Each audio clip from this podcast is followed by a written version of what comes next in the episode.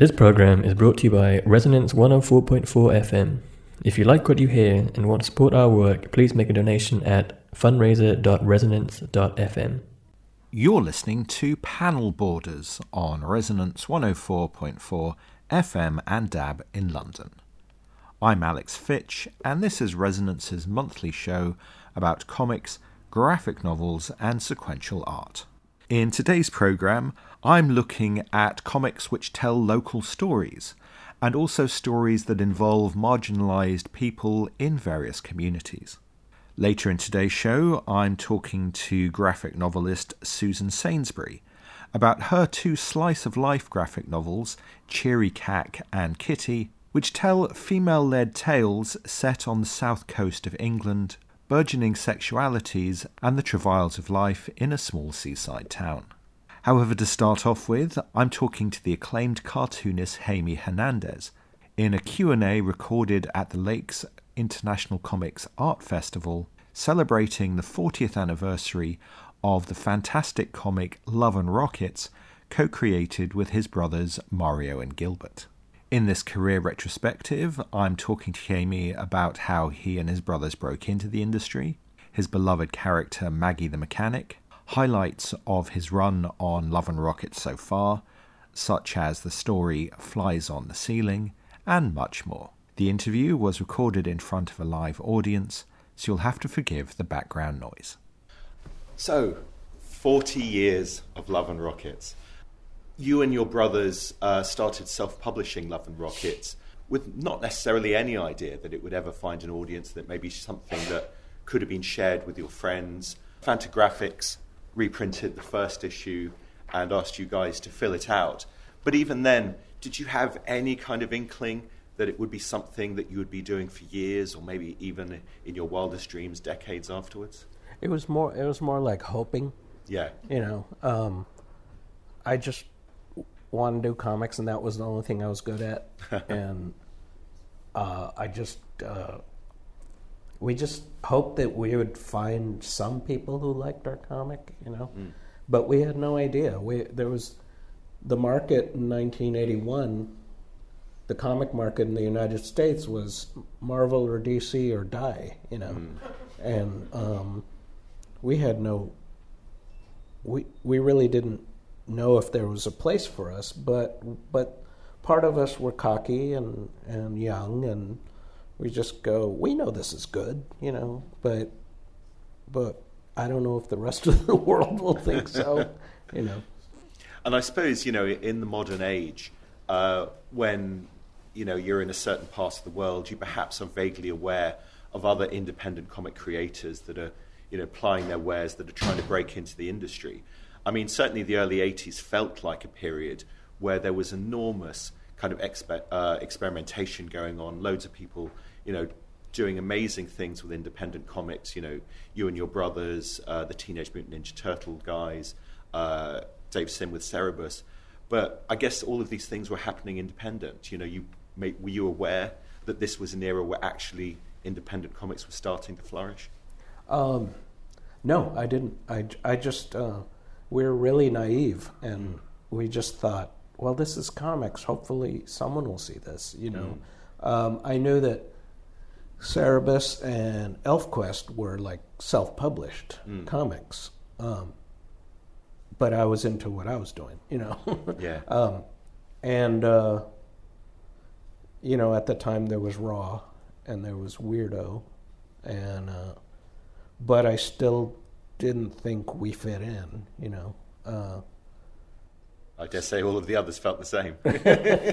yeah, and so. Um, it was it was just no alternative market. I mean, mm. nothing, nothing. It was a wasteland out there, and uh, but we were just we were dumb enough to just do what we wanted, you mm. know, and and hope for the best, mm. you know. And I didn't know if I was going to do this forever or what, but I wanted to, you mm. know, because that's all I knew how to do. yeah. I think one of the things that makes um, Love and Rockets unique, both the work that you and Gilbert do, is that it is such a kind of mashup of different influences. you're bringing in your experience of the world around you. You're bringing in some of the iconography of kind of family friendly uh, kind of humor comics. You're bringing in some of the iconography of superhero comics. I guess you were doing that just because it was it was what you were interested in, rather than thinking this is something that no one else is doing. Right. Um, part part of both. Okay. Um, actually, um, I was drawing what I knew. You know, the more the more I put in my the personal stuff, um, I started to draw more toward that.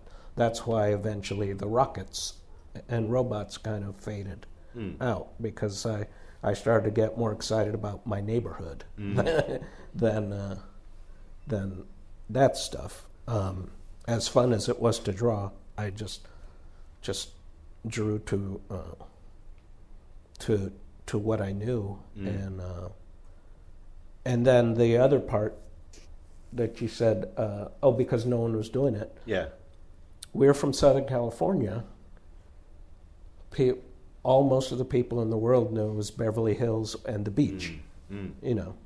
And I go, well, there's a where I come from, we don't have either of that. I mean, yes, we had beach, but we uh, we did we were we had our own culture. Mm. You know, we're Mexican American. Most people didn't know what that was. you know, um, and and we just go, God, our culture is just so colorful and full of full of stuff to do. So we just uh, just put that in, and uh, and and like you said, it was it was uh, because we figured no one knew about it, or no, mm. or most people, you know, didn't didn't know that existed mm. in that part of the world. I mean, it's really interesting that kind of almost retrospectively, the kind of things that you were doing, telling stories about female wrestlers, telling stories about sort of like third rate superheroes, where they're practically cosplayers rather than actual heroes. They're just kind of like wandering around in their costumes in the streets. It feels. Uh, 40 years later, that you were almost predicting things that would then be eventually popular in culture. That was an accident. But I mean, I wonder if that's always the nature of the counterculture, that the mainstream culture looks at what's bubbling on under the surface and eventually it kind of like erupts into the mainstream. Right, right, yeah. Um, thinking of, you know, the kind of comics that were being made in the early 80s, it feels, you know, having read the stories of other creators, that maybe it was also going hand in hand with people going to local printers and doing gigs for flyers and posters for flyers. Mm-hmm. The people who were making their comics were using the same equipment. So perhaps that's why some of the iconography from like, you know, band imagery was also soaking into comics as well. Did you kind of think perhaps that's what you guys were doing, or was it just because you like going to gigs and you saw this kind of imagery that you thought we'll include it in our comics as well?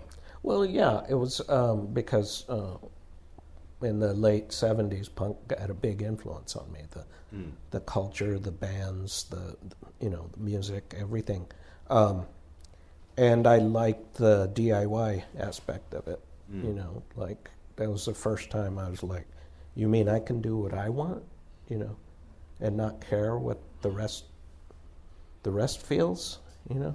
And uh, so, you know, we saw bands, local bands in LA, um, who uh, who who didn't um, who didn't take off um, right away because uh, you know here and in New York, say uh, there were punk bands on with big on big labels. We we didn't have that.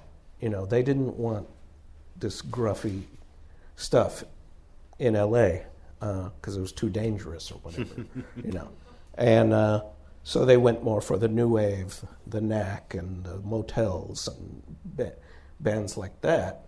But nobody wanted this this street grungy thing, and um, and so I saw that as it was a good opportunity because because I saw it from the bottom, you know, and, and where nobody wanted us, you know, and and everyone was doing their own thing, making flyers and stuff, and there was a, there was a couple artists, Gary Panter, who's big now, um, uh, Raymond Pettibon, they were drawing, doing comic drawings on the flyers, and I just remember going, "That's awesome! Comics, comics and punk," and it just made sense, you Yeah. know. And uh, so, just things like that just started to, um, just like, like feel right and feel and give us confidence. Basically, I was, you know, I was in my late teens, so I was ready, you know, to bust out. And it was kind of, you know, my introduction to the real world. I, I came from a small town, you know, but um, it was just, uh, it was just like the floodgates are open. Let's just do this. Yeah. And nobody here seems to care that they're not making. I mean, maybe they did. They, they would like to make money, but but to me, it was just like, oh my god, we're just doing this at the by the skin of our teeth, and and and no one's t- no one can tell us not to. Mm. You know, they're trying to tell us not to, but you know, we're not going to listen. It, and it it just kind of that's kind of where the spirit of Love and Rockets came. We're just like like uh, let's do this, man. We don't care. I mean, we got nowhere to fall. We're already at the bottom. you know. Um, obviously, Love and Rockets is an anthology. Uh, not only an anthology of you and your brothers doing work alongside each other, but also kind of an anthology of your own strips. You might do a two to ten page strip of uh, a certain bunch of characters and then a longer strip of another. Um, in terms of kind of curating the content, I guess right at the beginning it was just we need to fill the pages. But as it went on, uh, did you discuss with Gilbert what was he doing for this issue? Should I be doing something that reacts against it or complements it? How, how did you kind of curate the um, the content? It was it was just uh, it was up to each other to just fill Right. Fill half the book or whatever. Um, but I was always watching what Gilbert was doing, and Gilbert was already he had already been doing comics longer than me, and he had uh, and he seemed to know how to tell a story. I didn't know. the first, the very first issue is this big jumble mess from me because I started it when the brothers needed me to fill pages, and I was like, "Oh, I don't know what I got. I okay, I got Maggie. I got uh, her friend Hopey. I got, uh, and I that's why the first issue is just I just threw everything, my whole life into that, into that first issue, and I was learning on the way how to tell a story, or I guess complete a story, you know, and um so that. That was interesting. Uh, Gilbert already knew that, and so watching Gilbert, I was just like, "Oh my God, he's going gangbusters! I better catch up." You know, it wasn't it wasn't necessarily competition, but it was like, if I want to earn my keep in this comic, I better I better step it up. You know, and uh, a lot a lot of times he did the same with me. You know, um, but most of the time, especially in the first say twenty issues, I was mm. just like, gotta catch up, gotta catch up. Oh my God, he did a whole graphic novel, or that's not what they're called at that time, but he did a whole story in one issue. How do you do that? you know, front, middle, end. And so I was just like, scratch, scratch, scratch. I guess Megan, hope you need a place to live. That was me. that was what I had. you know. Um, but it's really nice in a way that it, it does kind of like vary. That you know, like you said, Gilbert might do a whole story in his half, and you might do three short stories. Yeah. I think as an anthology, that kind of breaks up the rhythm, and it's really interesting for the reader to have different story beats and different kinds of storytelling within the same anthology. Yeah, yeah, that was uh, that was kind of like we liked the variety put in the comic. Well, Gilbert's got a really story, a uh, serious story here. Maybe I'll just goof it up a little bit, and then he will do the. If I had a serious story, he would do the sa- same thing.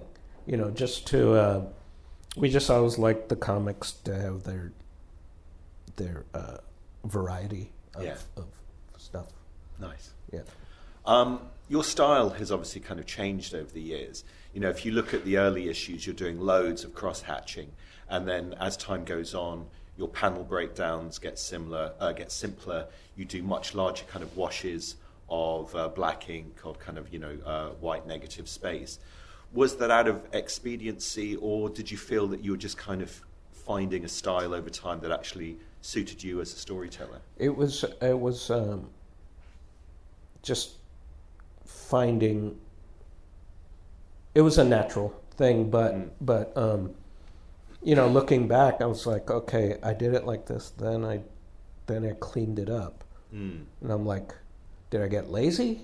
and I was like, no, uh, oh no, no. It was just that um, that pretty soon the comic was um, my comics were I'm putting in lines that I need, not want, you know, Mm. and and uh, it doesn't need all the little lines. One of these lines is going to speak for a thousand lines. You know, that's basically what it was, and I like that. Um, I like that clean look. You know, Mm. I remember people had all kinds of names for it, and I was like, "Oh, really? It's it's a it's a style? I didn't know." you know, but um, yeah, it uh, it was just pretty much. Um, my brain naturally said, "Well, does it need this? Does it need that?" Sure, I want the page to look pretty, but instead of one image with all this detail and stuff, the whole page will be the the the image Mm. you know so i would start to draw i started to to draw i would just uh, letter balloons and then i would um, and then i would fill in the main the main characters and then i and then i'd always look back at the page and i go what does this need Mm. so it was almost like the the whole page was was the image Mm. and so I I can't finish. I mean, it's not done till uh, I'm satisfied with the whole thing. Mm. I I look back at it, you know, and go, oh, this needs more black, or this needs Mm. more, or maybe this does need some cross hatching here, Mm. or something, just as a balance. So, and I don't work in order. So the drawing, I start do a drawing here, then I do do a drawing here, and then I do one there, do one there, you know, and that's why at the end I have to look at it and go, did this work out? Mm. And then I'll have, let's say, a blank panel, and I'd go, well, maybe this could use a little more detail, Mm. you know, to balance out the page.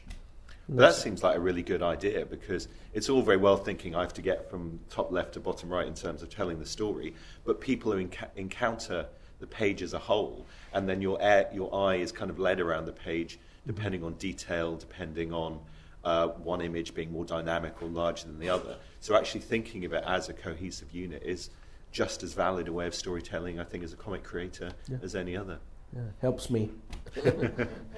Um, like, like I said, you know, I feel that it- you know it- it's obvious that your style has changed from year to year, but um, once it kind of settled down, for want of a better phrase, into the style that you kind of would then use uh, for an extended period of time, even as time went on, were you aware of kind of using different techniques in different years? Um, I mean, I was rereading some of the back catalogue um, over the last few days, and something like a mid-period uh, book, which is literally like halfway through your run so far, it felt like you were going through a period where I'm going to use lots and lots of black on the page in, in certain stories, and then others are going to be just a fine line against a white background. So, were you, are you kind of always pushing yourself? I, I want to go through a period where I'm going to use loads of black. I'm going to go through a period where it's more of a sort of clean line style. Uh, no, it, it's a natural progression. It's just whatever's works for me because sometimes I'm just tired. I don't, you know, I don't want to draw a million things. I don't want to draw cars. Oh, Yeah, well, yeah. I never want to draw cars. But I must be from Southern California because they're always in cars. um, but um, uh, no, it, it's a natural thing, you know, because it's just if you laid out every issue side by side, every page side by side, the whole 40 years, you'll just see it how it how it transforms and it's Yeah. just a natural thing of what I believe works, you know. I mean, I admit there are times where I'm like I don't want to draw a background here. I just I want don't year off the want to do this, and I, it's just the two heads talking or whatever, and and sometimes I go, well, I could have added something, but I go, Um, I probably, like a lot of people, first encountered Love and Rockets through the collections that started to come out in the late '80s, um, and also, you know, you and your brother's names started to appear in like cultural magazines, in fashion magazines, uh, alongside other, you know, kind of pioneers of comics in the '80s. You know, I would see. Uh, you and Gilbert being mentioned alongside the names, uh, the likes of Alan Moore and Neil Gaiman, you know, people who felt who who seemed to be really transforming comics into uh, comics are not just for children anymore. Uh, period where actually it was being appreciated as both an artistic and literary medium. That maybe comics fans had realised this already for you know a couple of decades, but the mainstream media was starting to realise actually this is a medium that is worthy of attention. Um, was there a point where you began to see that yourself, that you were being kind of like recognised, um, not only in America but also on the world stage for what you were doing? Right. Well, sure, sure, but I always, I've, I don't know, could shoot me in the foot, but I've always done it on my terms. Mm. I go, they like me, good. They like me because what I did, not what I could give them. Mm. You know, not the possibility of what I can give them.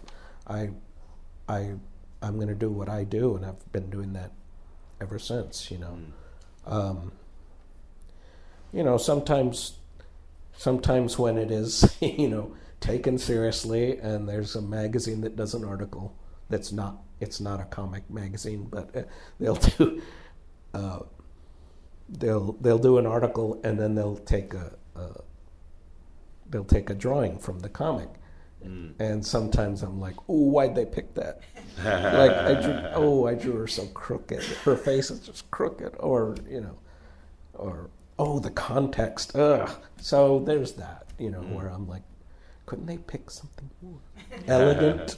you know, Well, actually, I, I mean, I, I, I think the British, the early British uh, reprints were excellent for that. Um, uh, I'll give a shout out to Rian Hughes, who's up in the wings, uh, for designing excellent covers for those yeah, first those British were ones. very, very well done, Rian. Um, and it did feel that maybe because uh, you guys were being associating, uh, being associated with music, with fashion, with style, outside of the normal comics readership, perhaps that's why it needed a slightly different kind of iconography to introduce these strips to people who might not normally read comics. Yeah, um, sure. Take what you can get, you know. you know, um, I remember when we first came, we came to London in '88. that was the first time we were here, and Love and Rockets was doing pretty well here, and uh, and I remember we had like an, uh, a handler or an agent guy that was taking care of us, and he put us all in the fancy magazines and stuff like that, and he got us in there, and uh, Gilbert and I were just kind of like, all right, uh, cool, you know, I'll I'll take it, but you know, it's like, like, wow, you really want us rock stars, you know, or something, you know, and uh, that was cool. Nice. Um, ironically, I first came across your work not in Love and Rockets, but in the miniseries The Return of Mr. X, um, which is a really fantastic kind of retro science fiction book. Um, and it's an example, actually, of a strip where all three of you, all three of the Hernandez brothers, worked on the same strip together rather than being alongside in the same Yeah. anthology. And although you were kind of picking up the strip from a previous artist, Paul Rivoche, uh, what was it like designing an entire world? You know, because looking at Love and Rockets, obviously you are taking a little bit of design from this. You're looking at the places where you were living, like Oxnard and Sure. LA. But with Mr. X, you have to design an entire kind of retro futuristic city. Yes, and I didn't.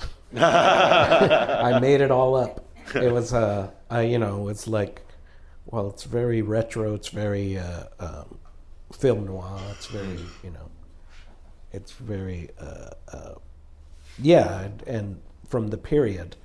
And I was like, okay, uh, let's do it. Okay, what do you want the city to look like? Let's see. Okay, I'll round corners, and that'll make it seem like the 30s.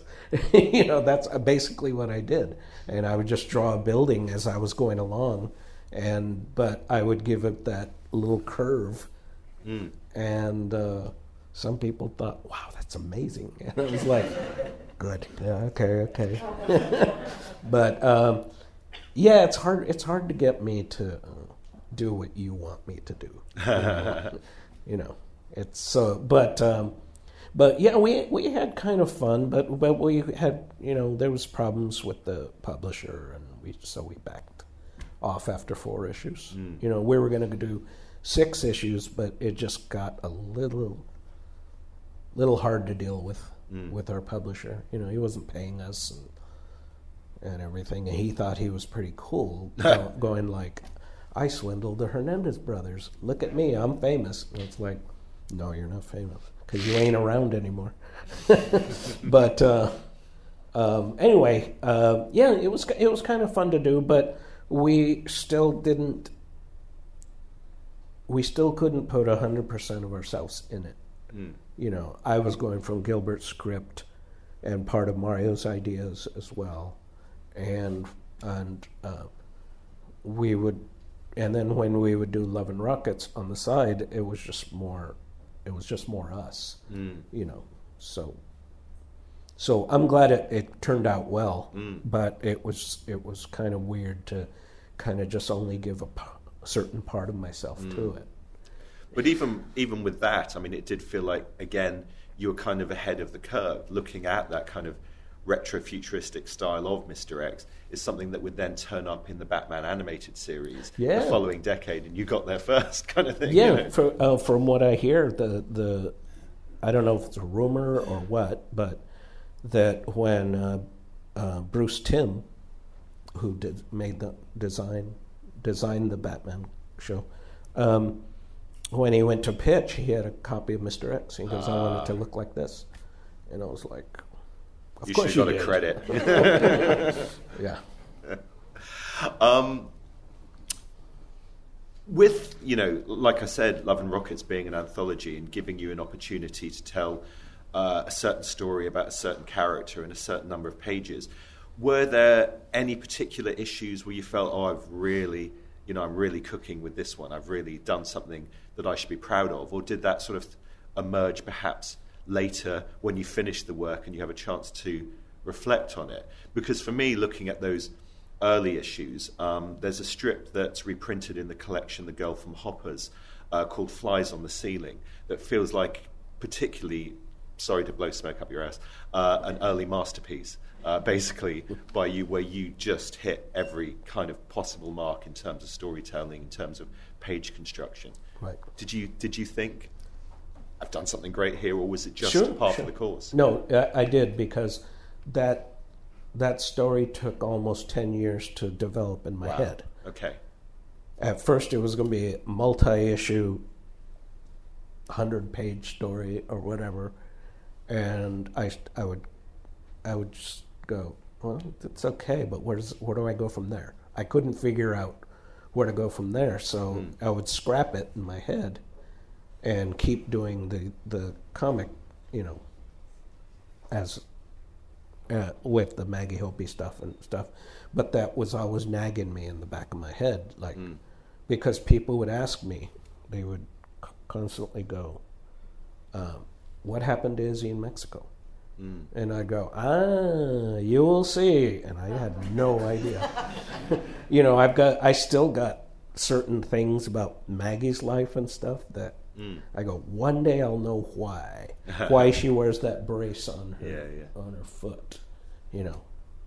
One day, you know, and that one that one's coming longer than all of them. but uh, yeah, Izzy in Mexico because I mentioned I mentioned uh, out of one story where Speedy and his buddy are talking about Izzy and he's talking about Maggie and stuff. There's so many little snippets in that conversation that I turned into full full fledged stories. Is where he said, "Then my sister went to Mexico," and that's when people were going, "What did she do in Mexico?" I was like, I don't know. So it took a while for that one to gel. But when I put it down, I was like, first of all, it was like, the, I love drawing horror. I love drawing, you know, um, and uh, I love reading horror. That's the way. and um, and so so that one came, you know, from a lot of redoing, and then it got smaller and smaller, shorter and shorter, and I go, this is all I need. Mm-hmm. So it's it's kind of like it's the second or third chapter of the original one, but this mm. was the only one I was interested. This part. Mm.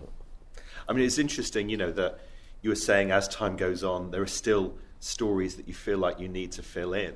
So, right at you know, at the beginning of Love and Rockets, you would have flashbacks to when the characters were young, and now in the present day, as the characters have aged in real time, as you've been doing the comics, you still have flashbacks, but now the flashbacks are times that we've kind of read already, but you're now adding extra details to older stories. Yeah, and and- that must be fun as a storyteller. Yes, but it's, it's I got to be really careful of not rewriting Love and Rockets history because that would that's really easy to do. Chapter two was all a dream. yeah, yeah, and so I, uh, so I, I'm really careful of like, okay, I want to do a flashback of Maggie when she was 15, but I can't change what she already did.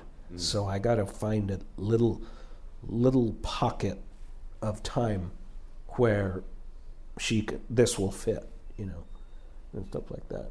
Yeah. I, I was amused by a note to the reader that you put in a recent issue, kind of in the panel uh, border, saying thick lines means a flashback. Right. Do you not always trust the reader to understand what you're doing? Right, right, right. Yeah, I, I, I, I never want to confuse the reader. Yeah. You know, there are times where I want, where I put something vague in there so the reader can fill in the rest. You know, I do that a lot. I just want the reader to be so into the story, you know, be part of the story, you know, and uh, so, yeah, I do that. Um. You said that you know as time went on, the kind of the rockets faded out that because you were more interested just in telling human stories. But even in Volume Four, you know, in, in recent years, you still have stories about aliens and monsters and vampires. So you know, I, I guess just in terms of the genres that you're interested in, uh, it's irresistible to not continue doing those stories. And certainly as a reader, it, it feels like, uh, t- to mix my metaphors, you know, like as a chef, you're adding an additional ingredient that then adds balance to what else is going on in what you're cooking. Yeah, um, I do the I do the um, the monsters and the aliens and the um, the the weird planets and, and stuff. Um, I do that because I love to draw it. I mean, obviously, um, and that's how the rockets were in the beginning. I just like like drawing that stuff, and now uh, now I use it as a break from rea- the realities of of the Maggie's world. I kind of liked I kind of liked to trap her mostly in the real world. It just just her character works that way at this age, you know, the age she's at now. Um, but every once in a while, someone throws a curve and she gets caught in a surrealistic thing. But but um, yeah, doing doing the side um, monsters and aliens and, and space queens and stuff like that. That's just because I need a break. I just gotta I gotta have both, or I'll go I'll go mad. You know. Uh, sometimes sometimes one half takes over and takes up a whole issue because it, it needs it. But I will always come back and have a balance in order to keep me sane. you know. And I mean, you probably don't care uh, in terms of how people describe you uh, regarding what genre you're working in. I mean, you know, obviously some of your early strips are, you know, sci-fi. There's no two ways about it. But looking at the way you work now, kind of moving back and tw- forth between realistic stories and then those kind of brief uh, kind of interludes of fantasy, that makes it feel like actually we're reading a strip that is magical realism. I mean, is that would that be a title you'd be happy with? You know, I mean, I kind of actually think of you at the risk of getting desperately pretentious um, as kind of working in the tradition of other kind of uh, Latin uh, writers like Borges. You know, working in that kind of you know literary tradition. Yeah. Um, yeah, I had never heard that term till they told us that that's what we're doing. you know, um, and Gilbert Gilbert didn't read Marquez till uh, issue fourteen. Right. He was like, people kept telling, asking him, you know, so you read a lot of Marquez? And he goes, who's that? You know, and and then he realized he he read 100 Years of Solitude and went, oh my God, this is really similar. And but he goes, I guess because we're just we come from the we're cut of the same cloth, you know, and. Uh, Something about Latin America just lends itself to that kind yeah, of the, storytelling. the you know, growing up as kids, you heard stories your your elders told you, Mm. you know, from their childhood, and there was always a ghost Mm. or something, you know, and it was just part of the culture, and like, oh, that oh, they had a ghost where you know where they used to live, where they grew up, and then you'd go play play ball or something, you know, and it was just kind of regular life kind of thing, and uh, so that that stuff just was really cool to think back out on.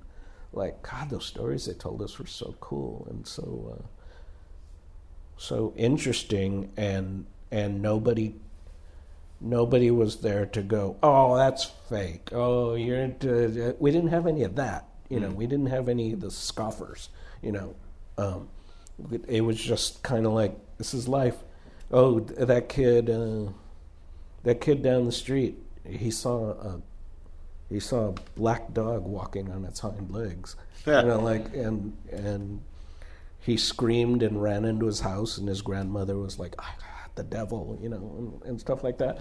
And I was like drinking a beer, going, "Oh yeah, yeah." My friend was like, "Like, see that kid right there?" He goes, "Last night he went home and he saw a, a wounded dog."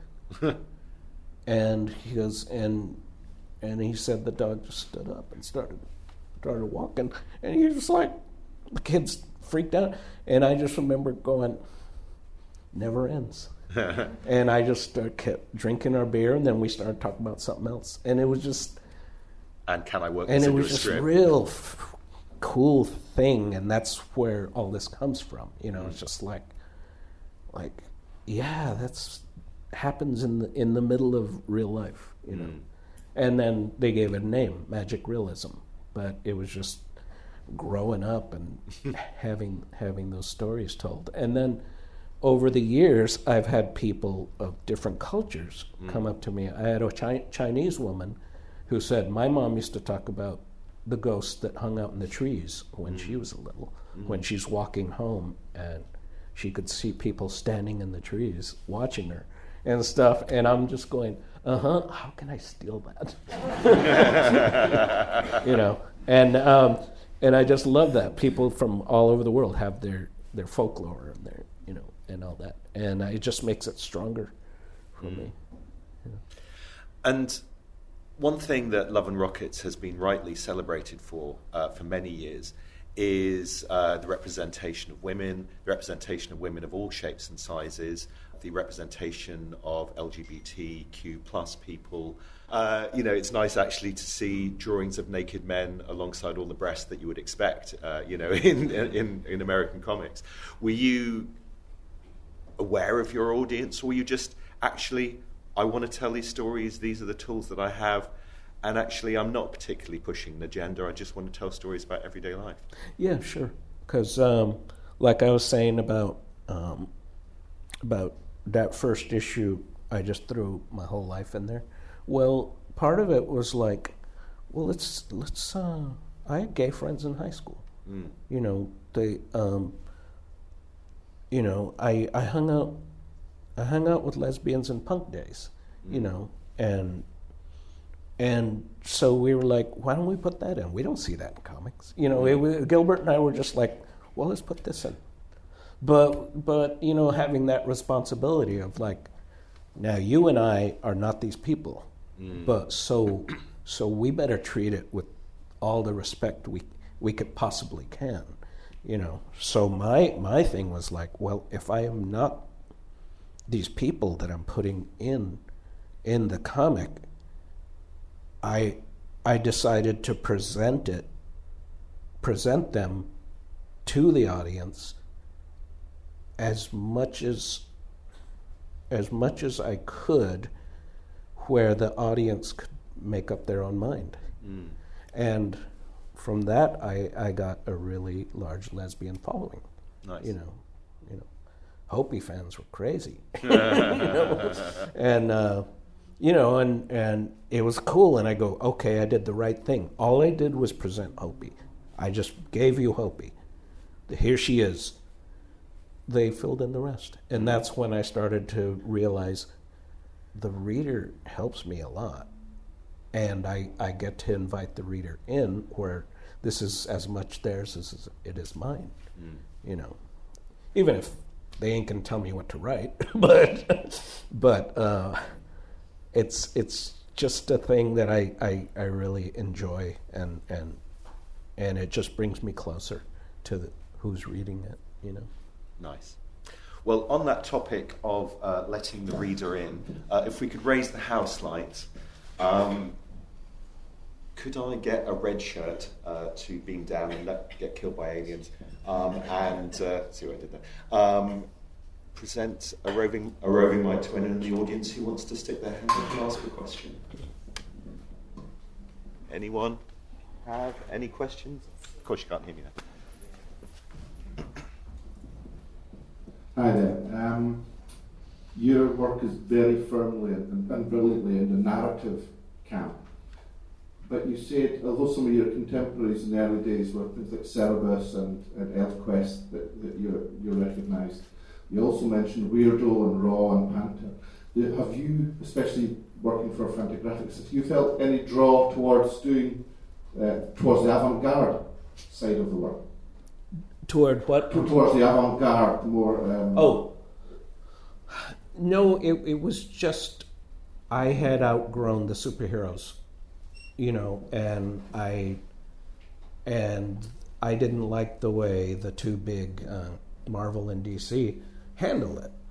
You know, I grew up on superheroes. I was, you know, and stuff, but but the way they they started to. Uh, the direction they started to go, I didn't really, uh, I didn't like it, you know, anymore. Partly because I, I was growing up, I was getting older, and uh, the other side, the alternative side, as they called it, um, just uh, spoke more to me. You know, it, it was just. Uh, it, to me, it was still comics. It wasn't like anything further than that but that was good enough. But it was um, it was just uh, just something I understood. You know, some of it I didn't. You know, some of it was too arty for me. You know, I wanted a, a I wanted a, a, storytelling. I wanted you know more than more than anything, and uh, so so that was basically it. I it, it just uh, in the United States it just it just by the by 1980, the the it just split, you know, and you were this or you were that, and I related more to that, you know. Uh, you talked earlier about aging the characters in real time. Obviously, that's been 40 years in some cases for some of the most well established characters aging. What challenges are there in storytelling in characters getting older with you? And uh, how does it help you tell stories?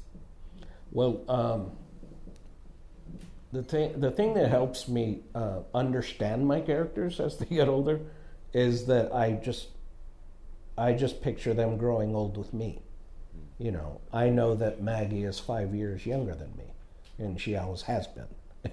you know, so I always wonder, okay, where is she in life? What would she be doing at this age? You know, uh, just like is she tired?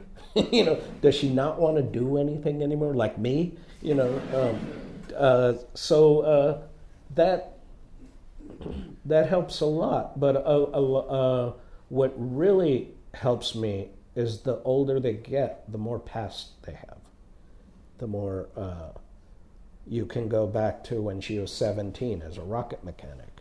And there's just something for me that's just so full of life and so like like oh my god she was a baby. We were all babies you know? And that's just something i've always liked about i thought was a powerful storytelling tool you know? And uh, you know i'm a old sentimentalist you know? And so having Maggie and Hopey walking down the street at 17 years old is just like, oh my God, my babies, you know. you know, and then I see them now and I go, well, you were once babies. Now look at you. You know, what, what are you doing? What are you going to do for me? You know, or something like that. And, you know, I, I um, since I take the stuff so personally, when I'm doing a when I'm doing a drawing and say Maggie's not even in the story, while I'm doing it, I still know where she lives. Mm. You know, she lives in a part of Los Angeles, not far from me or something. And I kind of take it that way and I, and I go, well, where's Hopey? Well, maybe she moved. You know, so I don't know what she's what she's been up to for the last 5 years. You know, and that's the way I treat it, like like they're neighbors. And um, a lot of artists don't like to admit that because it's like, oh, you, you're crazy because you think they're real people. And I go, well, I have to treat them like real people in order for me to survive and for them to survive. And, uh, and so it just, it just brings them closer to me, you know, when I do it, that, that I know them so well. And uh, we're all old people now and, and we're just like, no. Shit. So, yeah. There was one in the third row, just here. You, Simon, yes. When you started the first year or so, you were working against expectations. People didn't expect anything of you, they thought you were at the bottom. So you were full of bigger and working against everyone. Mm-hmm. The last 20 or so years, you've been feted and celebrated is that a problem to still have the uh, the energy and the, the, spark in there? Right. Um, the the the trick is just not to let it change you.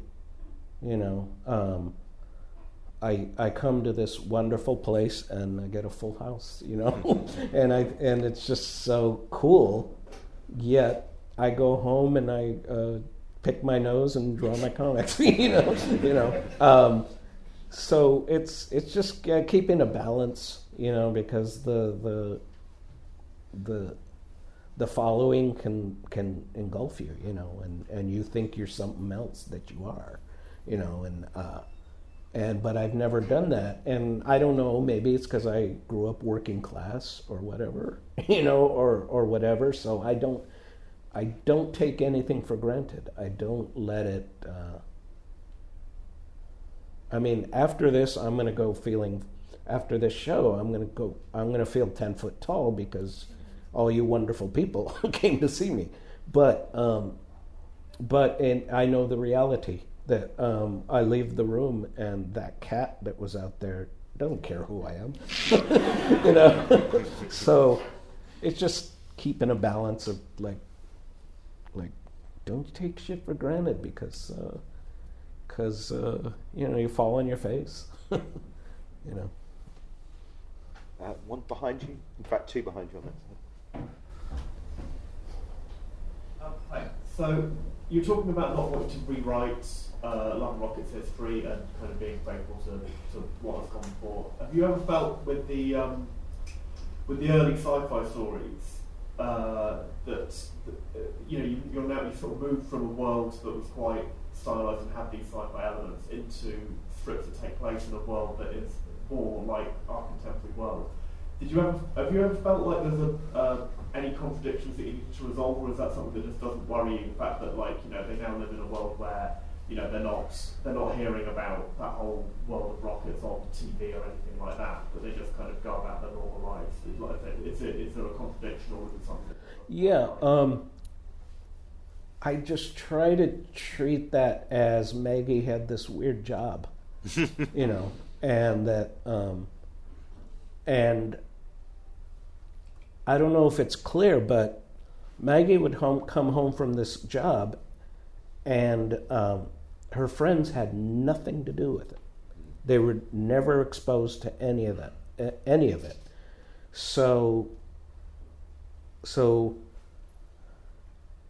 to the their eyes, the in the the real world, they uh, they just think Maggie had this high tech job. You know that she wow you got this job at seventeen, you know working for a rocket mechanic. That's all. That's as far as they know. And I try to see it from their their side that Maggie every once every once in a while will refer to her old uh, her old trappings, you know, all that. But uh, but she it's really hard to explain. um, it's it's just I try to just keep it separate, you know. And if I feel like it, if I have a a bug up my ass to just like shit, I don't care. I'm gonna have fun. She's gonna go visit the old gang at the you know um, the old mechanics gang, you know, and uh, and I'll do that. But I I just don't I just don't explain it because it doesn't make sense, you know, and so I don't. Uh, I go. This is this is this is where I get to be the boss and say like, well, she went to go visit the old mechanics crew. If uh, anyone has a co- contradicting question about it, then uh, that's their problem. You know, I just doing this as a goof. Yeah. You know, and I mean, you probably could work some kind of MacGuffin in that on her commute, she inadvertently was always going through a dimensional gateway that no Sure. one else noticed. You know? Sure, I did. I did um, some years ago. I did my superhero book, the God and Science, uh, the Ti-Girls, Return of the Ti-Girls, and Maggie's in it. But I make it clear, especially at the end of the story, that she's she's in their world, not they're not in our world. So their wor- um, our world. So did this really happen here? No, it happened somewhere else, and Maggie was the weirdo, the weird uh, visitor, you know. And uh, so that's um, that's become a big question with the character Penny Century for me, because something ends her story in the, in that story, ends her story, and so I go, so is Penny gone or is she not gone? You know, in this world, is she still around? Well, I don't want to confuse anybody because I don't want to confuse me. you know, so I don't. I uh, so I'm still wondering, can Penny just show up? She used to in the early issues. Uh, she would just show up with no explanation, and I go, does that still work? You know, I'm always constantly thinking about, like what you were saying, like that there's this contradicting thing, but but uh, Maybe you know that's what's, where the magical realism comes in. But but what's important and what's not important? You know, that's that's always the big question. Like, is this is this does this matter? Why are you thinking about this so long? You know, does it matter? They're No. comic book fans. Yeah. So um, who knows? I, I'm, I've been thinking about Penny returning in some form. I don't know what. Yeah. But yeah. There was another one. Yeah. Hi. Um, the, you spoke about the, the the culture and wanting to show your culture. Are you, are you were you surprised about how how much other people are interested in that how popular it has been? It didn't maybe didn't look like a, a popular choice to begin with. Thank you. Yeah. Um, so you're saying the culture I grew up in is now more well, it's more more well known now, right? Or the Is fact what- that the audience, What's that? that the audience unexpectedly loved it. You know. Right. Um, I think it's great. You know, I mean, I'm still uh, I'm still living in in Southern California where I grew up, um, and television is barely getting it right now. you know, it's it's uh, movies barely getting it right. You know, and it's like or they they come out with one movie and then that's it. It's gone. It's over. and I'm like, I'm like, well, I guess in a way we just we haven't really moved forward. Just people know more about it, you know.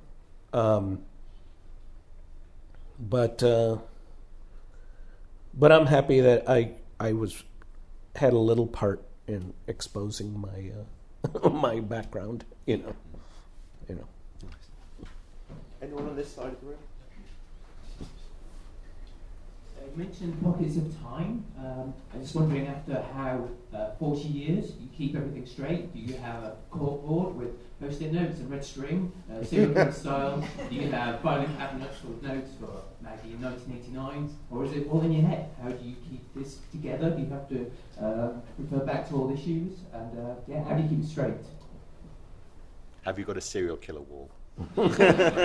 I uh, um, most of it's still in my head, but I have uh, I have every issue at the ready nearby me. You know, if I need to look, but sometimes I go, "What issue was that in?" I don't, I don't want to look, you know, or whatever. Uh, but, uh, yeah, a lot of it's still in my head, and I'm sure there's a lot I've forgotten. You know, um, but sometimes you bring back a character and or you do a flashback of, of a character and and you're like did they die? Are they alive? You know? Oh god i don't remember what happened to them. And so you kind of go looking for it and then you start reading other stories like i remember this. You know? And um, but uh, yeah it's it's it's hard sometimes but I try to um, just deal with their stream of consciousness now.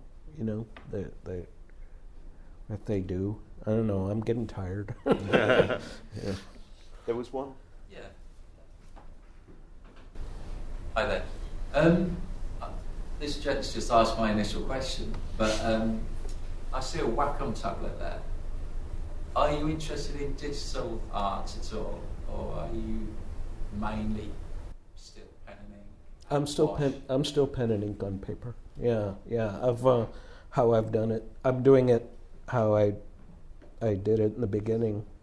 Um, it's and it's more like um, it didn't need help. you know, it didn't it didn't need need I didn't need to change change it. And uh, working on a drawing it on a tablet, I wouldn't know how to do it anyway.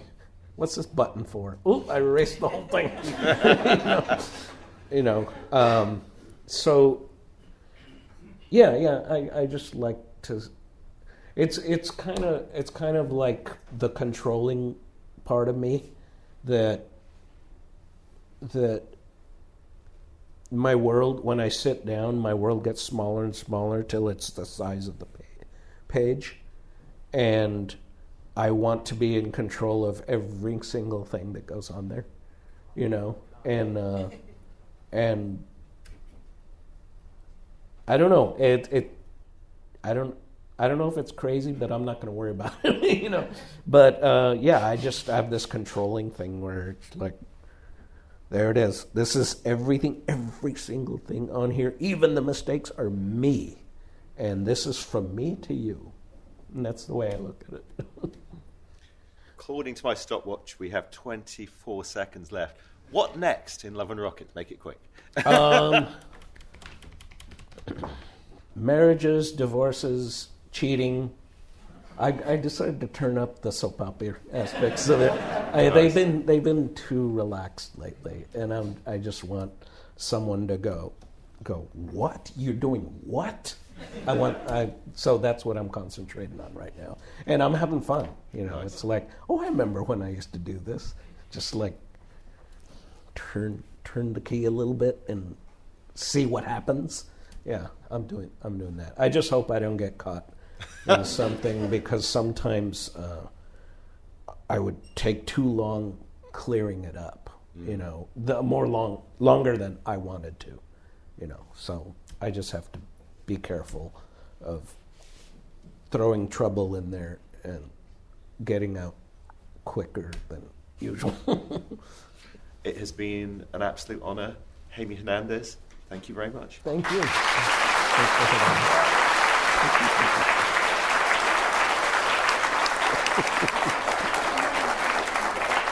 Thank you. All right. Here we go. Various Love and Rockets graphic novels by Jaime Hernandez and his brothers are available from their publisher, Fantagraphics. These include numerous graphic novels drawn from the pages of Love and Rockets and Jaime's other comics, as well as for people with deep pockets or a particularly friendly Santa in their family, the fantastic new collection Love and Rockets The First 50, which for the first time brings together the first 50 issues of the anthology in chronological order rather than separating out the stories by each brother into separate books.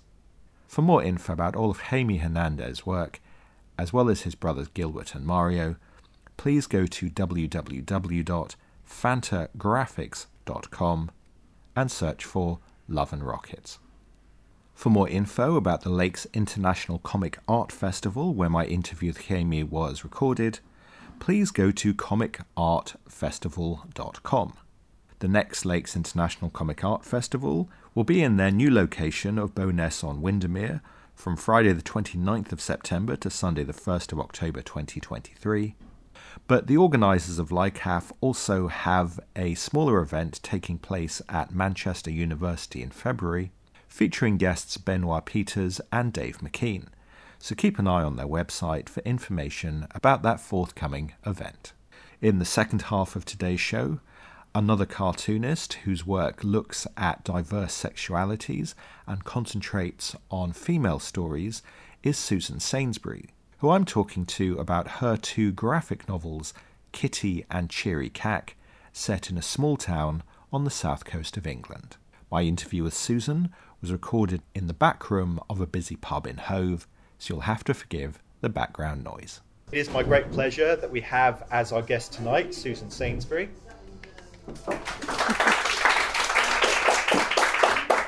Thank you. Who is the author of two graphic novels, uh, Kitty and Cheery Cack. Uh, so, Susan has prepared a bit of a talk, and then I'll interrupt from time to time if I have a burning question uh, that I need to ask at that point in time. Okay. Well, thanks for coming and thanks for inviting me to Cartoon County to do a talk. Um, I'm going to talk about my graphic novels. And to start with, I'll talk a little bit about my background. Um, I graduated from Brighton Uni illustration in in the early 90s and worked as an illustrator for quite a few years. Sorry, I'm having a hot flash. um, and uh, I did that for, for about 10 years, and then um, in about 2000, I um, turned to writing, and that was because of the invention of the word processor. Because up until that point, I couldn't write. My writing was almost illegible. I'm badly dyslexic, and also my spelling was atrocious. And for some obscure reason, the first thing I wrote was a film script, which I entered for a competition, and miraculously I won it. And that was the Euroscripts International Script Writing Competition. And from that point onwards, I decided to concentrate more on writing than illustration. And it was easy, it fitted in around childcare more and everything, so it just it just fitted in well. And I did a short course at Sussex University in creative writing, and after that I started writing plays and film scripts, which is what I liked doing. I liked writing dialogue rather than description. And my influences through both my illustration and my writing, well, for my illustration mainly, was for comics. I love comic strips, and I grew up with reading girls' comics, and you know, and just enjoyed the way that you could read the story with the pictures and the words. They were the things that really, really got me. So, yeah, so that was my that was my influences. When you did the course at Brighton, I hadn't realised that the sequential design and illustration course had been running that long. In terms of sequential design, you know, did they basically say you can make a career in comics? Well, I did the MA more recently in Oh, okay. 2016, but Right. the um, so I did a BA in, in the late 80s, early 90s in illustration, and then I did the creative writing course, or maybe before that, more like 2005, I think. So, no, but I felt that I couldn't combine the two. I thought I'm either an illustrator or a writer, so I stopped illustrating and did writing. Um, But yeah. did that por- did that course give you some of the tools though to combine words and pictures? The, the creative writing course? The uh, the MA. At oh, Brighton, definitely the- it did. right. Yeah, that definitely changed things. Yeah, that really, that completely changed things. So actually, and also that, and number two, please, um, was um, was that and the invention of the drawing tablet because I'd always wanted to draw comics and always liked doing that sort of thing. I always did it for friends and families, but it was just so much hard work. I'd always admired people like Posy Simmonds and Raymond Briggs, but I thought, you know, there's no way I could do all of that. But with a with a tablet and Photoshop, it just makes things so much easier. And so I joined the MA in 2016 at Brighton University in sequel, sequential design and illustration, and then that's when I realised that I could actually do the two things that I love, illustration and dialogue. And that, that coincided with um, finding my aunt's diaries when she died. And she'd written lots of things in her diary, but mainly the mundane things like made a cake, made a dress, went for a walk. But she also wrote lots of things that didn't happen, like I didn't go out, didn't do this. And my aunt, by today's standard, led a very uneventful life. She never married or had a partner, never had children, never went on holiday. She didn't do anything. She, you know, she, but she was very much a product of her time, and that interested me. So she was very much a product of her class, her time, and her sex. And so I did a lot of research into diaries, and I went to the Keep up. I think it's part of Brighton University. Yeah, but it's certainly connected. Yeah, it's part of that, and I did a lot of research into diaries. I really love the way that diaries um, they record events, like day-to-day events in a personal life, but also against the backdrop of a bigger thing. So, one of the things that stuck out in her diaries was an entry in um, 1939 September, and she wrote something like, "Went to church, picked blackberries. The milkman didn't come. Dad had toothache, and war broke out." in that order, and those, those because you know she was an 11-year-old girl, and those was that's what interested her, you know. And I love the fact that things go on in the background, like even now, you know, like the pandemic or Brexit. It's what you know. We we are all focused on that, but we also focus what's going on in our personal life. Well, and also to a certain extent, you almost have to tune it out. I mean, I was um, uh, the first lesson of term um, with my students a couple of weeks ago. Um, I was talking about Cold War uh, culture, and I said, of course, now we're now crazily living in a world again where we're worried about nuclear war with Russia. Mm. So actually, some of these things that were going on then perhaps will now start to crop up in culture again. And then I thought, have I just traumatized a room full of 19 year olds because have. they were trying not to think about it and I made it sort of front and center? But, but you do have to kind of tune these things out because you can't get on with your life otherwise. You can't, can you? For the for Kitty, because of the the na- nature of the story and her age, because it started to spend her life from sort of the 1920s up until the, nine, to the early 2000s. I chose a sort of very pastel colour to use because it sort of suited her and, and sort of very foxed the pages because I wanted it to look old. It didn't look right on a white background, so I was very careful about the colours that I chose, hmm. and also the font as well. I I tried so many sort of downloading all these different handwriting fonts, but none of them looked right. So I had to make my own in the end, which was laborious. And the F never worked, so I had to. I could never ever get the F to work. So at every single F in both of these graphic novels, I had to gone over and do in hand by hand again. um, a lot of the research I did was about social attitudes and and sort of world events, women's roles, and collected loads of uh, ephemera. Ephemera? Can't pronounce that. The ephemera. And so I used the mantelpiece as a sort of a as breaking up the book, and it changes as Mm. her life changes because. You know, there's so many things about a mantelpiece that can tell you about a person. And I guess nowadays people have fridge doors or something similar, but not everyone has mantelpieces. But you know, like the Green Shield stamps, the shopping lists, and the ration books, and you know, and as she gets older, it's all the things like hospital appointments, opticians' appointments, false teeth, etc. I think that's really nice having a single image that can encapsulate an era, that it's like a scrapbook of a moment in time. Um, Yeah. As a storyteller, I mean, is it nice to have those kind of tricks, in a way, for want of a better word, that you I can, you know, go to Yeah. in order to, you know, very quickly get a lot of information to the reader? It's lovely. Uh, I, mean, I really, really enjoyed doing the mantelpieces. I would have done more. I only did three, but I would have liked to have done more, actually. In some ways, it'd been nice to have done the whole book just of mantelpieces. but, okay, then um, when I finished the MA course, so we're in 2018 now, um, I entered the Jonathan Cape Observer short graphic novel competition and I was shortlisted. And that was for the one that's called Big Knickers. And again, I used the pastel palette. It just seemed to suit the subject matter. It was a sort of a coming of age story. But um, have a sort of overriding theme in my stories. It tends to be women's issues, coming of age, and not just women, but I mean, as I'm a woman, I relate to women more. But and also poverty and class, the sort of themes that are often featured. And the other one up on the screen is 300%. That was some, that was the first one I'd ever written, illustrated for somebody else, which I did during lockdown for a compendium of um, stories to do with being inside the house. That was quite interesting because it made me do something contemporary. I had to have mobile phones in and modern clothes, things, which, was, which was quite nice. And um, yeah, so it's quite good doing short short ones after doing the graphic novel, after doing a long one. And uh, next one, please. Oh, no, still on that one. Oh, no, we can go there.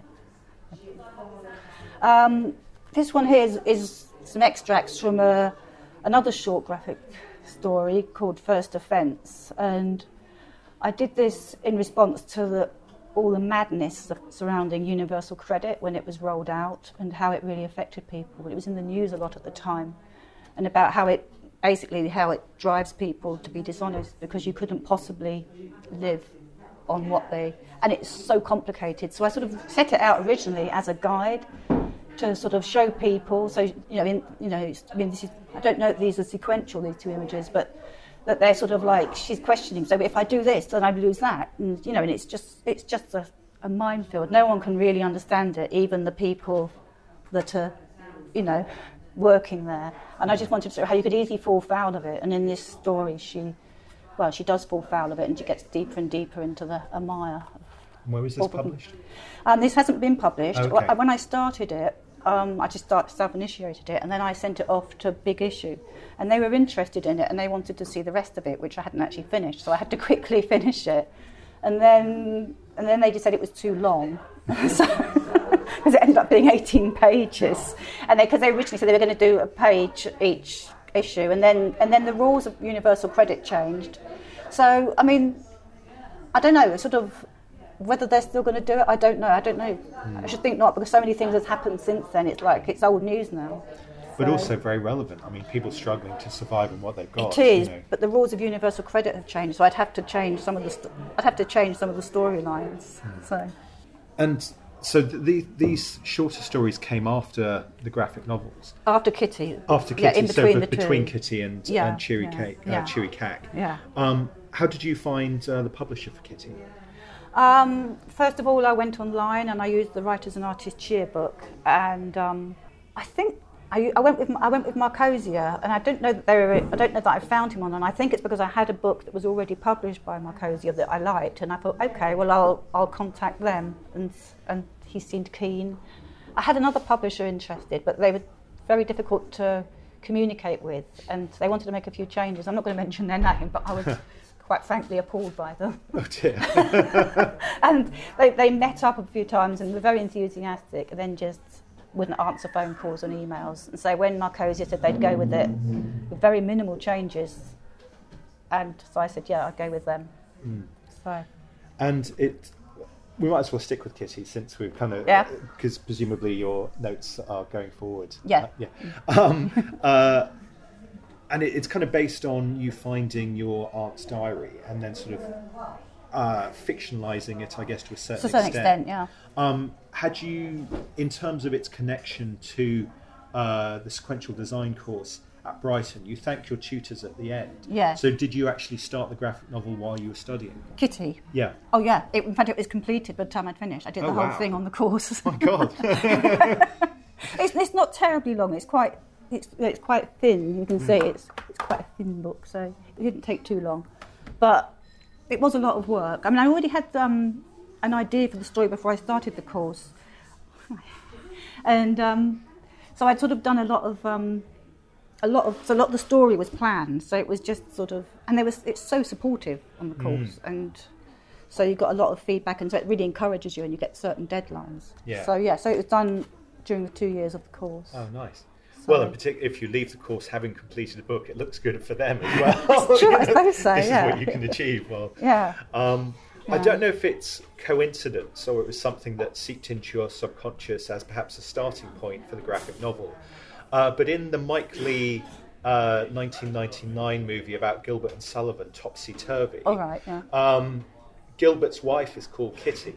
Mm. And there's a moment where he comes back to her after an award ceremony and she says to him, Isn't it a shame that ordinary people don't get rewarded for their ordinary lives? Which is pretty much your quotation at the beginning of the book. Oh. That's So- amazing. Oh, that- I didn't know that. I mean, that's I love. Mike Leigh films, but Oh, that's the how only one I didn't like, Ah. and it's the only one I watched only half of. But I love all his others. I wonder if that, because you didn't like it, sunk in. I wonder if I, I wonder if I got to that bit. But I do love, I love the ordinariness of every day. For me, the more, I don't know. You, I think you could write a whole book about one hour. It's, I just love the little things. I'm not really good at big things. I'm not good on political intrigue or big, big romance stories. I just like day to day and all the little, little Mm. bits and things that make up people's lives. Mm. Well, and that's something you know I, th- I think you observe very well in your graphic novels. Um, when it comes to doing the books, do you write the script out in full? Because you know you talked about having kind of screenwriting uh, experience. Do you write the script in full and then illustrate Yes, it? I do. Yeah. Okay. Mainly. I mean, So sometimes I start writing it, then get excited and start drawing, and then go back to writing it. But basically, it is all written out first before I um, illustrate. Yeah. Nice. Mm. And do you panelise it at that point, or do you wait until you're wearing your artist hat and then think, how do I turn this page of script into Um, pictures? I sometimes put a mark saying that's the end of that page, and Mm. sometimes do stick men and stuff. And I sometimes I get frustrated by doing just the writing because I think, oh, I just want to draw it because because obviously, rather than saying, oh, there's a picture of her pouring a cup of tea, I just want to just draw it rather than write down Kitty's pouring a cup of tea or. Yeah, so it's a combination, but yeah, I think mainly the strict script is first. I don't think I could do it the other way around. Mm.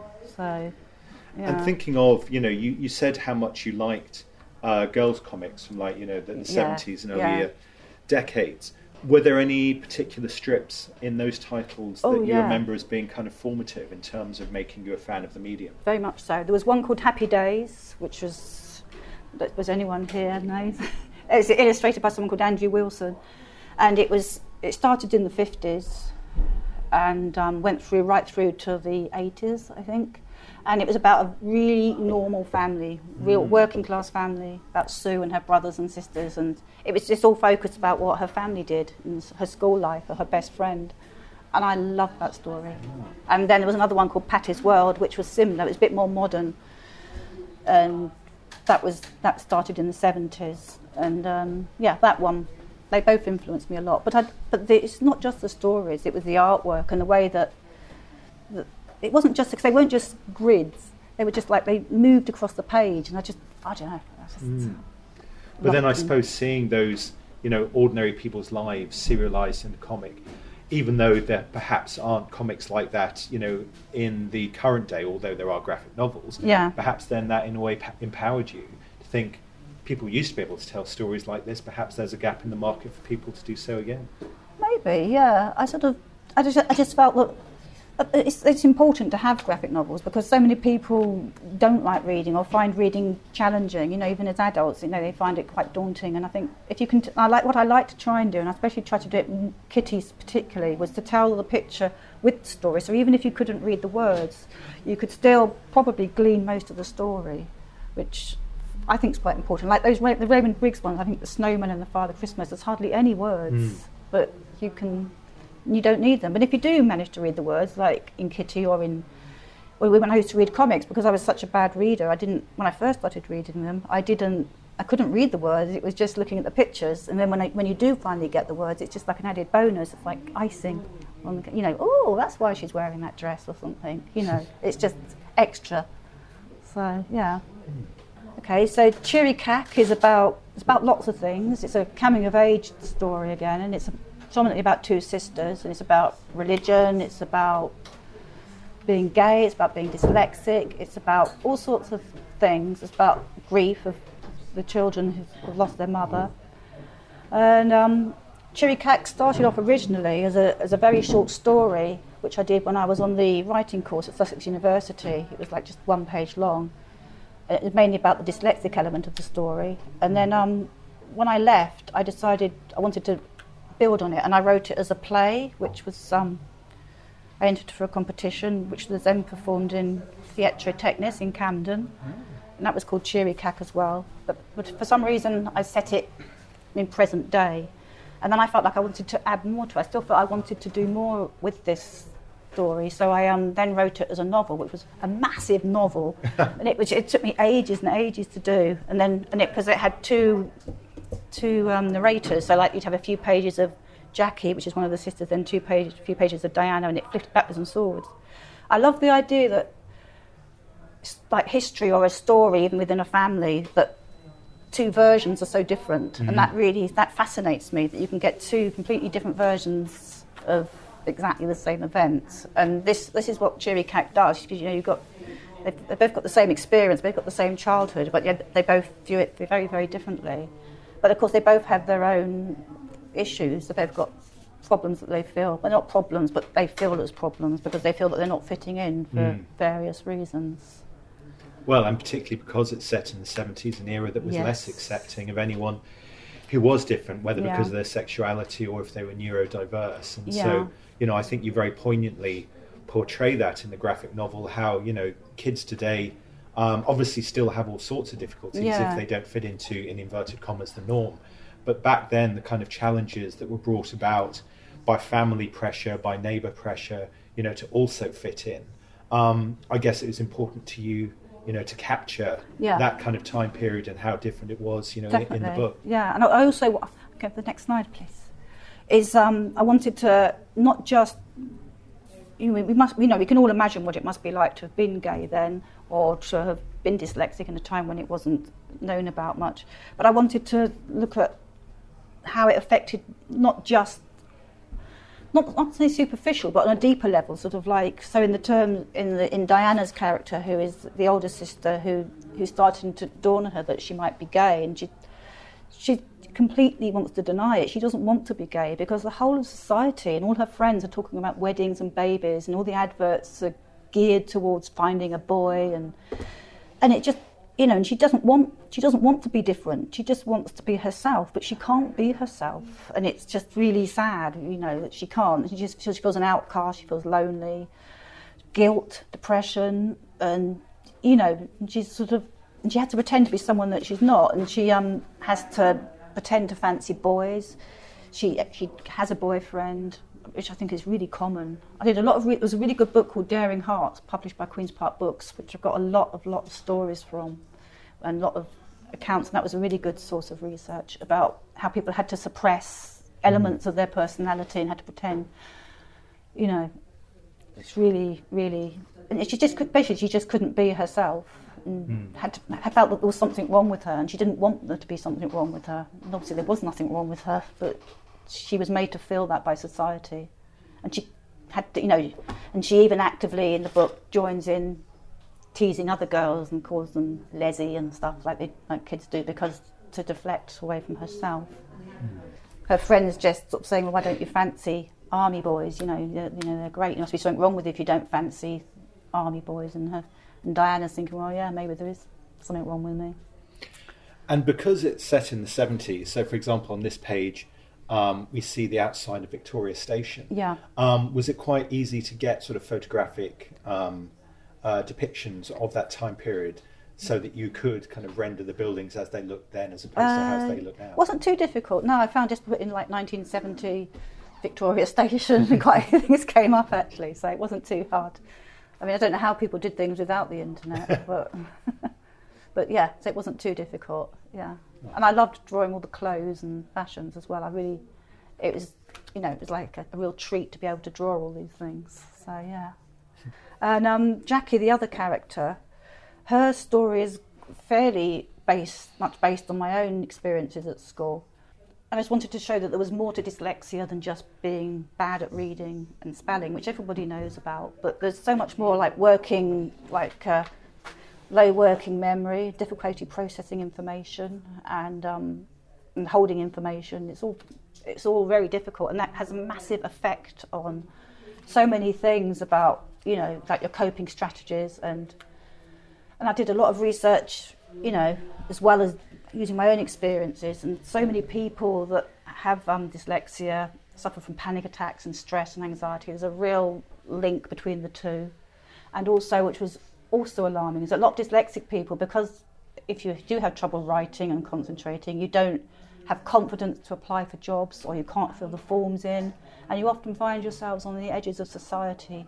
And up to 75% of prisoners in the US and the UK are dyslexic, wow. which is a really. I mean, I, and I've got this information off the internet, and I've found quite a few sources saying this, so I hope it's true. I mean, I hope it's not true actually, but I hope I've got my facts right. mm. I'm not giving false information, but I thought it was, even if it was like 40%, that's still pretty high. Mm.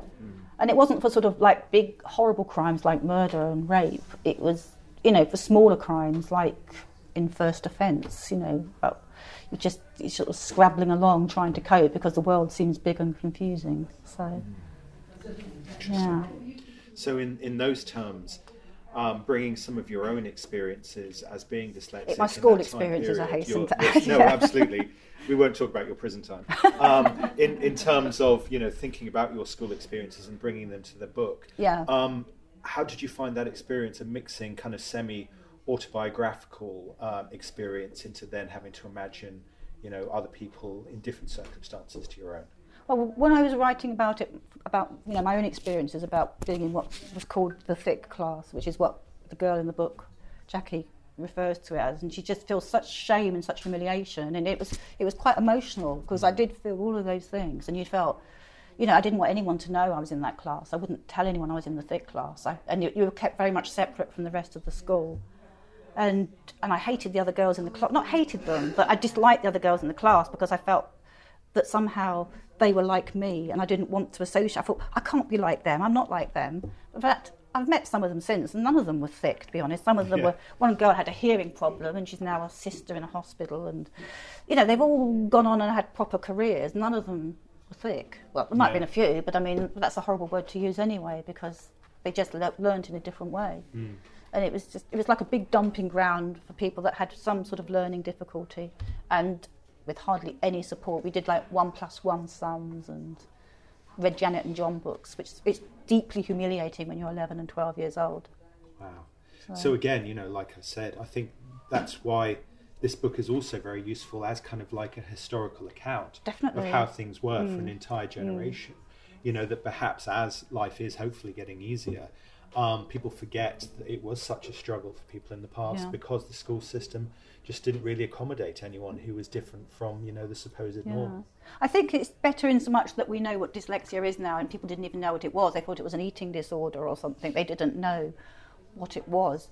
I mean, so, so in so much in that respect, it is better, but um, it's also a problem that I mean, I worked did some volunteer um, reading support in primary schools a few years back, and I was working with children in year six, which were 11 year olds.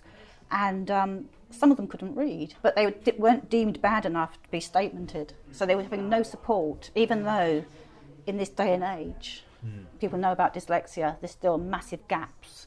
And I, you know, so yeah. Mm. And then, okay, this is um, current projects, and this is work in progress. Um, I'm doing a. It's, it's going to be my third graphic novel, hopefully, and it's about clothes, or in this particular story, lack of clothes. and it's about what clothes say about us in terms of um, how it, how how how we sort of dress. Is you know it affects uh, you know my mind's gone blank. and that's how it reflects sort of our class, our history, um, and you know, just how we communicate through clothes and express ourselves through clothes. And this particular story, I don't even know if I'm going to include it in the main thing. It's sort of a sub story, but it's about about class, what somebody has to do to pay for their fees to go through college in this instance, mm.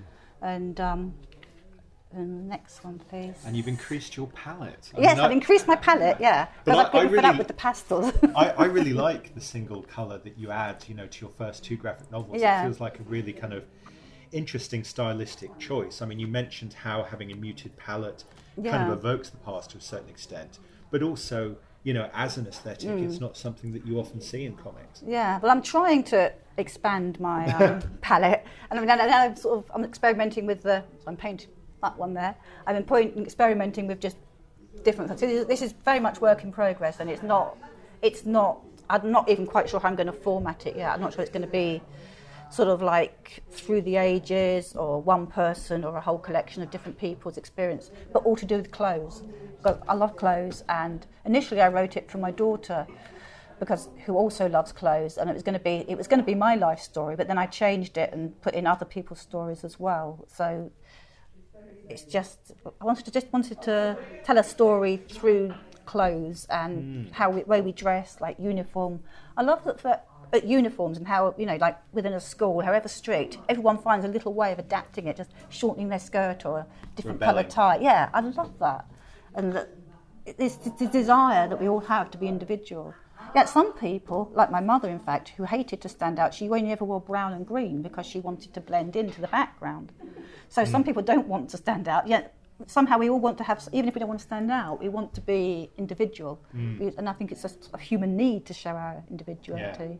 But it's really interesting in a way, though, that's the complete opposite of some of the other stories that you've been telling about characters who are desperate to fit in and seem to be the same as everyone else and their difference not to be, you know, kind of uh, obvious. Well, uh, yeah. So it, it's Yeah. interesting that people want to be able to express their individuality in terms of what they wear, Yeah. um, rather than, um, you know, anything about their personality that marks them as different. So I think, you know, that kind of tension between those Yeah. two ideas is, is fascinating. Well, in in this one, of it because I mean, I've sort of timelined it out to some extent, and in the early stages, they do all want to fit in because they're children and teenagers. But then, as they're slightly getting older, they do want to, you know, stand out. I've got one picture which I don't have here, where she's she's you know she's going around in a Bay City roller outfit, and they've all got their crop trousers, but. The, the character in the story doesn't want to wear crop trousers, so she doesn't like them. So she's decided to be brave and wear the full length trousers. But she's, she stands out as being different, but she's fitting in because she's still got the tartan, but she's still got she wants the long trousers. So even within little subgroups, hmm. you- and I don't. I love the fact that when you, with clothes, you know, you can tell so much about someone's class, their background, and how that we're restricted by you know costs and social conventions and how we're meant to dress and what's expected of us. Yeah, I just feel there's a, a big area to explore with clothes. I think that's it. Yeah, and I just wanted to say thank you all for coming and listening. Was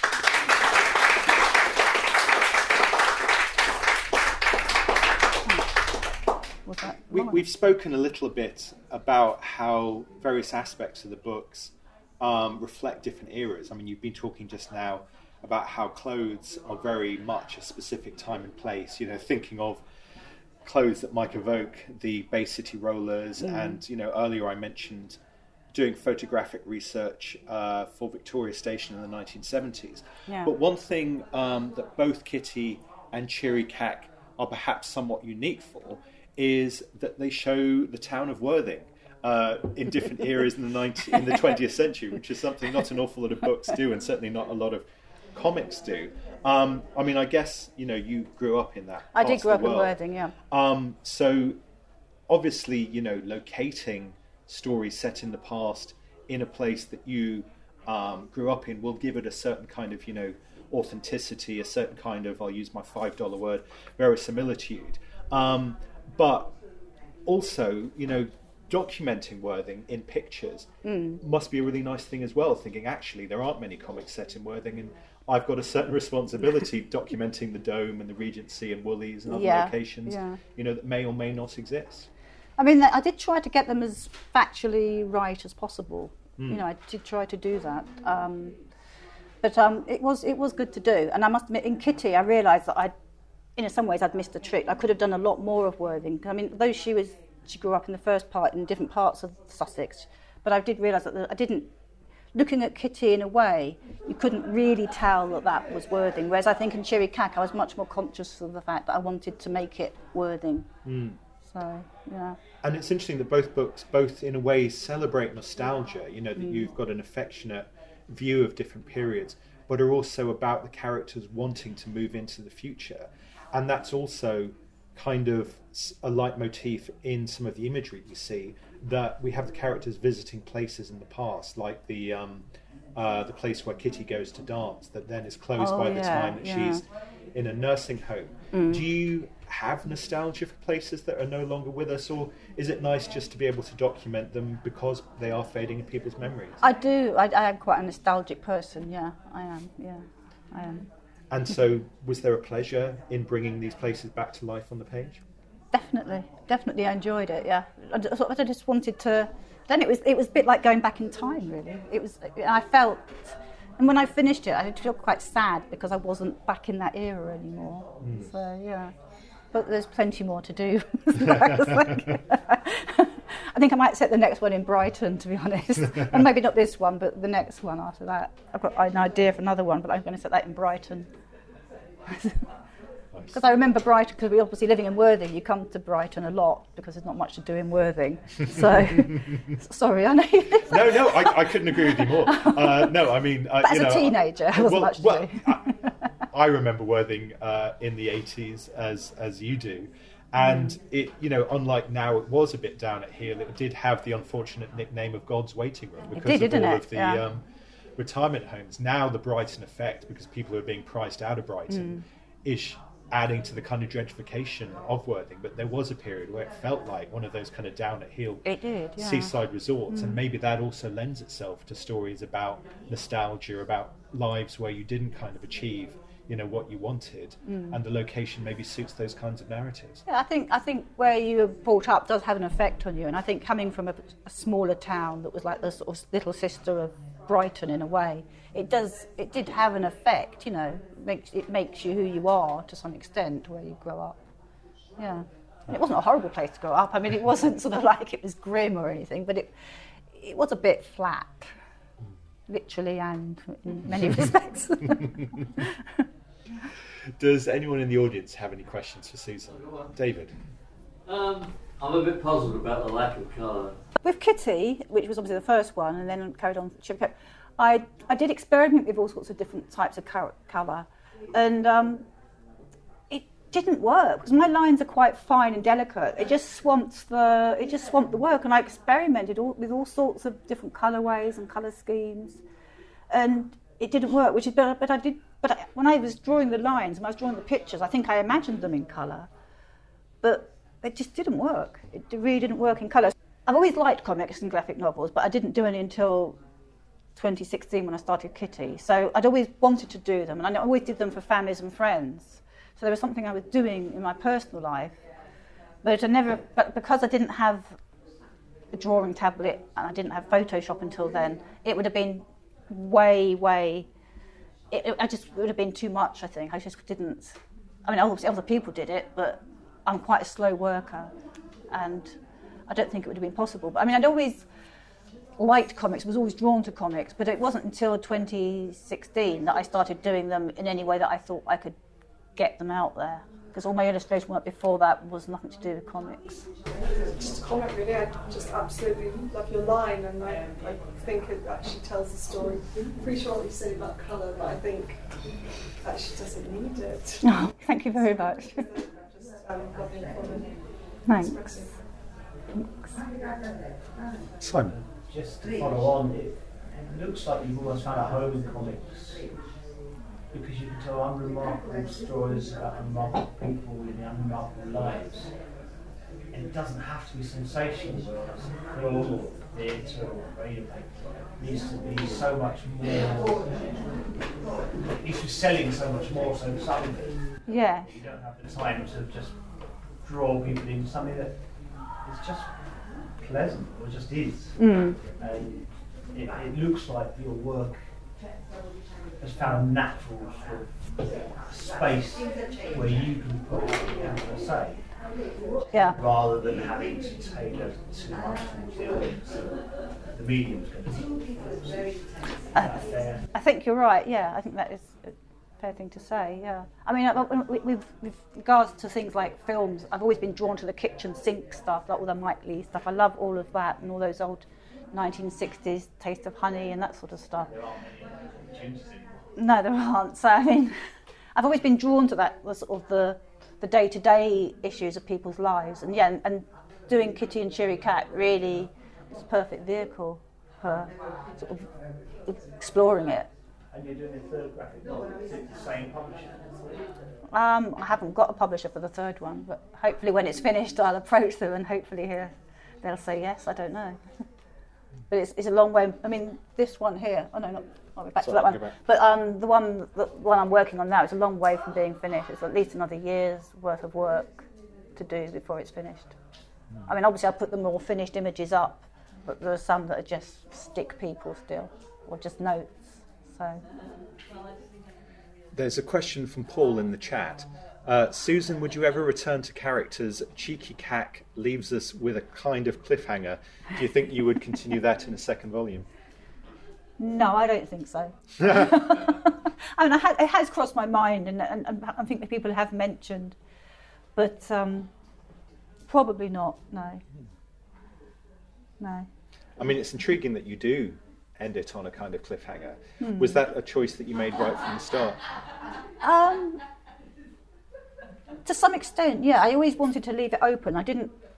I, I don't know how many, it's not going to spoil it, but I mean, I didn't know whether the woman was going to be on this. You know, I wasn't sure if I was going to have the woman standing on the station or just the fact that the train had pulled away and you didn't even know she'd got off the train. So I, I always wanted to leave it sort of fairly open ended.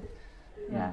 But the point I think was it of it was is that that both the characters hopefully had found some sort of escape and didn't need the mother coming back was like they were pinning their hopes on especially the older sister was pinning her hopes on this, this mother coming back and it was going to change her life miraculously.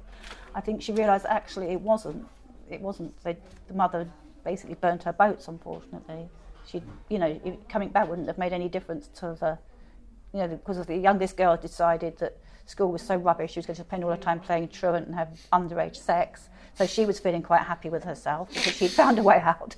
And then the older girl, you know, she was just, I think she was slowly coming to the terms that her mum wasn't this amazing saint, that, you know, she realised that she was actually a pretty crap mother. And although she hadn't actually found any resolution for what she was going to do, she was on the verge of leaving school and she'd already mentioned that she wanted to go on to further education and that you know and, and this she'd suddenly let go of this big image of her, her lovely mother and coming back and it was all going to be wonderful so I wanted to leave it that both the girls had found some sort of resolution but whether the mother went round to see them or not I mean I don't know Yeah. so Well, I suppose, you know, if you are telling any story, wherever you leave it, unless the main character dies, and you dealt with that in your first book, um, uh, the story will continue, and so the audience will always wonder what happens, you know, next. So it's up to you whether you make that jumping off point a dramatic one, or or something a bit more mundane. you know.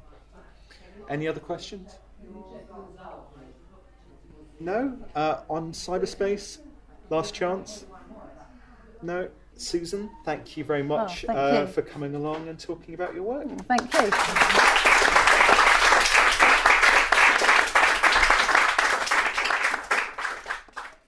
For more info about Susan Sainsbury's work, please go to her website, susansainsbury.com. That's S U S A N S A I N S B U R Y dot com. And her graphic novels, Kitty and Cheery Cack, are available now from all good bookshops. For more info about Cartoon County, where my Q&A with Susan was recorded, please go to cartooncounty.com or follow the event on Twitter or Facebook. The next Cartoon County event, as we approach the end of the year, there are various comic book events taking place in London and the home counties. At the Cartoon Museum on Wells Street near Oxford Circus Tube, they have a new exhibition that opened last week called Skint Cost of Living Creations with W. Heath Robinson. This specially curated exhibition, which looks at some of the fantastical drawings of labour saving devices by the famous Edwardian artist Heath Robinson, runs until Sunday, the 26th of February. Continuing at the Cartoon Museum is This Exhibition is a Work event, The Tale of Boris Johnson. in which various contemporary political cartoonists take on the career of our ex Prime Minister, and that can be found at the Cartoon Museum until Sunday, the 16th of April 2023. The Cartoon Museum is open Tuesday to Sunday from 10:30am to 5:30pm with late openings on Thursday. And you can find more information about the organisation by going to cartoonmuseum.org. Budding cartoonists and artists on the South Coast might like to go along in the new year to drawing classes by two fantastic graphic novelists from this part of the world. Starting on Monday, the 9th of January, artist Zara Slattery, author of the fantastic graphic novel Coma, will be running various drawing workshops, including how to use pen and wash, how to use gouache, and a more generalist drawing skills course starting on various dates in January and February. Many of these are online, but also Zara will be running a pen and wash course at Phoenix Art Space in Brighton starting on the 21st of February. For more info about all of these, please go to her website, zaraslattery.com. That's Z A R A S L A T T E R Y dot com. Another local cartoonist, Jamie Huxtable, is running a 10 week comic creation workshop course at Brighton Metropolitan College at their central campus near Brighton Station. This runs for 10 weeks on Tuesday evenings from the 17th of January and is well worth checking out if you want to brush up on your skills creating comics or just have ambition to develop your drawings into narrative and want to learn from a great local creator who has worked in various genres. For more info, please go to gbmc.ac uk and search for Making Comics for Beginners. As this is the last panel borders of 2022, I'd like to thank all our listeners for tuning in and downloading the podcast of this monthly show about comics. And we'll be back in early 2023 with a new season featuring interviews with the likes of Ram V, Bryan Hitch, Mike Perkins, Julian Hanshaw, and Alison Bechdel. For info about broadcast dates for the next season of Panel Borders, keep an eye on panelborders.wordpress.com, where you can also download over 500 previous episodes of our show. And until then, as ever, thanks for listening. This program has been brought to you by Resonance 104.4 FM. If you liked what you heard and want to support our work, please make a donation at fundraiser.resonance.fm.